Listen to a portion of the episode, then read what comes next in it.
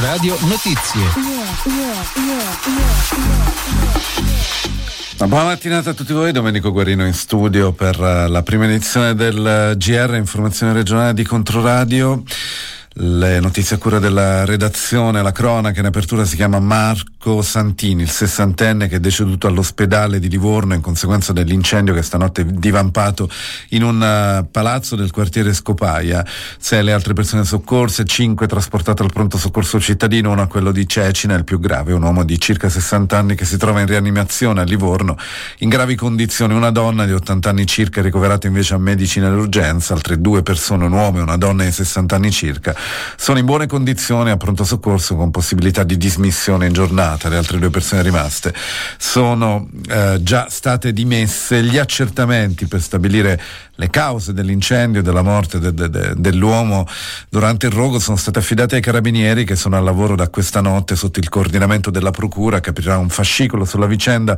Potrebbe essere stata una candela lasciata accesa inavvertitamente dopo il blackout che ieri sera ha interessato tutto il quartiere a scatenare il, l'incendio che stanotte ha sconvolto letteralmente la zona della Scopaia. Sono 11 in tutto gli appartamenti evacuati nell'immobile Coasalp di via Città del Vaticano dai vigili del fuoco, tutti inagibili e posti sotto sequestro. Secondo quanto emerso dai primi accertamenti, ieri sera è mancata la corrente in tutto il quartiere per un duplice guasto Enel alla linea che porta l'elettricità nella zona appunto della Scopaia, tant'è che sul posto era stata inviata anche la protezione civile del comune di Livorno al fine di gestire i problemi del blackout. Sono stati proprio gli uomini della protezione civile che erano là i primi ad intervenire e soccorrere gli inquilini del palazzo in fiamme sul posto. A seguire la situazione è andato anche il sindaco Luca Salvetti. Questa mattina lo abbiamo sentito. Sì, è stato un momento particolarmente drammatico perché c'è stato un blackout nella zona del quartiere della Scopaia eh, in tarda serata, diciamo così. E l'intervento di Enel che ha provveduto a, a sistemare, a iniziare i lavori abbastanza complicati di ripristino della, della linea di, eh, di, corrente. Nel frattempo in uno degli appartamenti della zona eh, una famiglia ha acceso molto probabilmente delle candele e poi è andata a letto e da lì si è sviluppato l'incendio che, che è stato violentissimo e purtroppo sono rimaste coinvolte ben 11 famiglie. Eh, il palazzo è stato evacuato e per fortuna c'era la protezione civile che era lì proprio per gestire la fase del, del guasto Enel, è intervenuta subito, ha portato fuori dalle abitazioni eh, tante persone. Una di queste purtroppo era in condizioni molto gravi, è stata trasportata all'ospedale e purtroppo poi è deceduta. Quindi eh, ci conferma eravamo... che c'è una vittima per intossicazione tra quelle tratte in salvo dall'immobile? Sì, un, un sessantenne che abitava al secondo piano. Noi siamo stati lì tutta la notte a gestire anche la situazione delle famiglie che erano fuori di casa, sono state tutte sistemate. Il sessantenne che purtroppo poi ha perso la vita molto probabilmente stava dormendo, non si è reso conto se non dopo un po' e quindi il fumo aveva già invaso tutta la sua casa.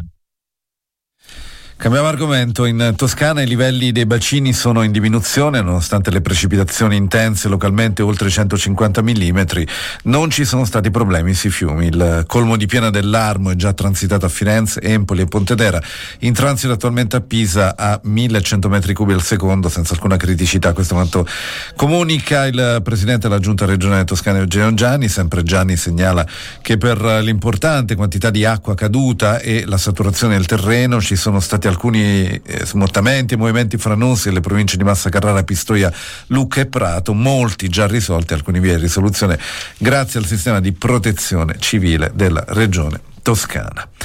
Sabato, sabato prossimo 2 marzo alle ore 14.30 ci sarà una manifestazione con corteo da Piazza Dalmazia via Mariti nei pressi del cantiere Selunga nel quale hanno perso la vita cinque lavoratori.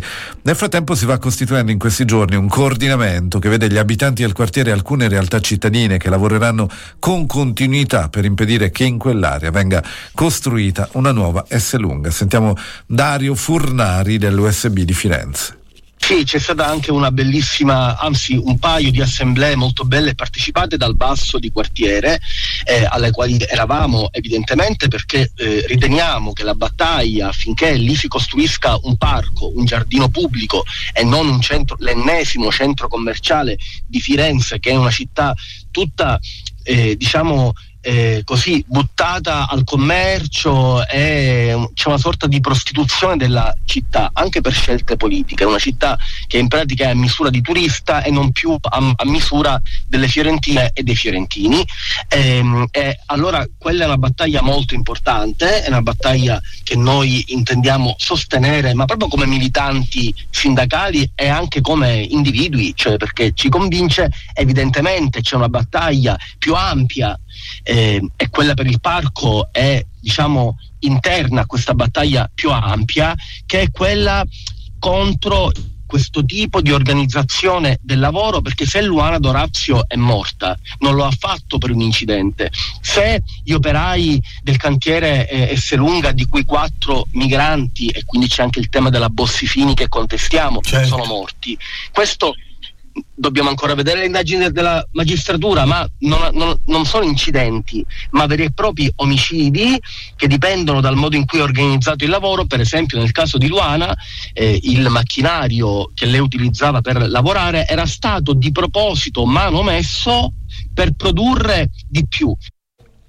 Le cariche contro gli studenti e le indagini, i carabinieri di Pisa hanno inviato all'autorità giudiziaria i video acquisiti dai social e dalle telecamere di videosorveglianza urbana. Lo scenario più plausibile dell'ipotesi di reato, secondo quanto si apprende, potrebbe essere quello della contestazione delle lesioni volontarie e della violenza privata. E ad un anno di distanza riecheggiano le assonanze con il pestaggio avvenuto davanti al liceo Michelangelo di Firenze da parte di giovani attivisti di estrema destra che portò la preside del liceo Da Vinci di Firenze Scienza, Annalisa Savino, a scrivere una lettera ai suoi studenti in cui parlava di democrazia e antifascismo, lettera fortemente criticata allora dal ministro Valditara e nacque, lo ricorderete, una mobilitazione nazionale da quei fatti alle cariche di oggi. Come si leggono i campanelli di allarme e le violenze? Sentiamo la preside Savino, intervistata da Chiara Brilli assonanze eh, tra quello che si è verificato quest'anno e poco più di un anno fa, eh, il pestaggio in via della colonna, quel pestaggio per cui io scrissi ai miei studenti, c'erano appunto dei silenzi istituzionali assordanti, una violenza esibita e anche tanta paura e preoccupazione da parte dei miei studenti. Le due situazioni hanno dei tratti in comune, sicuramente la violenza, la violenza bruta, la violenza fisica che noi dobbiamo sempre eh, rigettare e il fatto che questa violenza poi sia stata perpetrata su ragazzi che più o meno della stessa età degli studenti picchiati in via della colonna. E poi direi anche l'elemento della mancata eh, unanimità della condanna. In tutto questo c'è stato anche un uso della tecnologia che anche l'altra volta fu fondamentale perché quelle riprese, quei video che circolarono del pestaggio eh, davanti al Michelangelo furono misero di fronte all'evidenza di quello che era accaduto. Anche oggi sì. l'uso di queste tecnologie è stato fondamentale per farci rendere conto eh, di quello che stava realmente succedendo. Troppe volte la parola che non viene data ai giovani, giovani a cui viene chiesto di parlare, eh, fortunatamente fortunatamente viene sostenuta da quei mezzi che spesso vengono stigmatizzati, ma che in certi casi sono fondamentali per loro come arma di comunicazione. Eh, certo, sicuramente in questo caso poi sì, sono, sono, perfettamente d'accordo, li condanniamo, però poi sono gli unici mezzi che ci raccontano delle realtà eh, di fronte alle quali rimaniamo sconcertati, cioè, cioè non si può dire è previsto che si usi la forza, chi è dotato anche di strumenti di forza deve essere dotato anche della capacità di leggere i contesti di fronte ai quali si trova.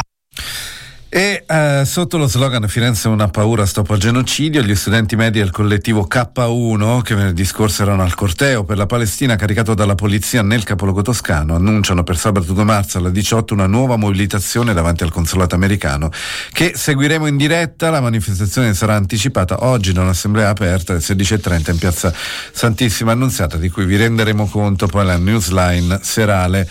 Confermata in appello la soluzione per Andrea Antico, uno dei tre ex commilitoni di Emanuele Sceri accusati dell'omicidio del 26enne siciliano Paradella Folgore trovato morto nella caserma Gamerra di Pisa il 16 agosto del 1999. Il processo si è svolto con un rito abbreviato, il PM Luigi Bocciolini aveva chiesto la condanna a 17 anni e mezzo per Antico, l'accusa invece rinunciata all'appello per uh, intervenuta prescrizione per altri due imputati che avevano scelto il rito abbreviato, l'ex comandante della Folgore Enrico Celentano e Salvatore Romondia, accusati di favoreggiamento, anche loro assolti in primo grado. Per la morte di Sherry in primo grado lo scorso 3 luglio erano stati invece condannati gli altri due ex caporali della Folgore ed ex commilitoni Sherry che avevano scelto il rito abbreviato, ovvero Alessandro Panella, a cui sono stati inflitti 26 anni di carcere, e Luigi Zabara, che ha avuto 18 anni di reclusione.